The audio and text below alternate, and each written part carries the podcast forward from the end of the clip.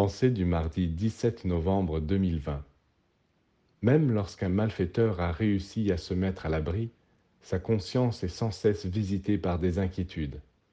Peut-être quelqu'un l'a-t-il vu, peut-être a-t-il laissé des indices qui permettront de l'identifier, etc. Il a déclenché certains processus qui se reflètent maintenant sur sa conscience, et il ne peut plus être tranquille.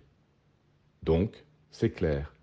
Dès que vous commettez quelque malhonnêteté, votre paix est troublée, car votre conscience reçoit de tous les côtés des images inquiétantes.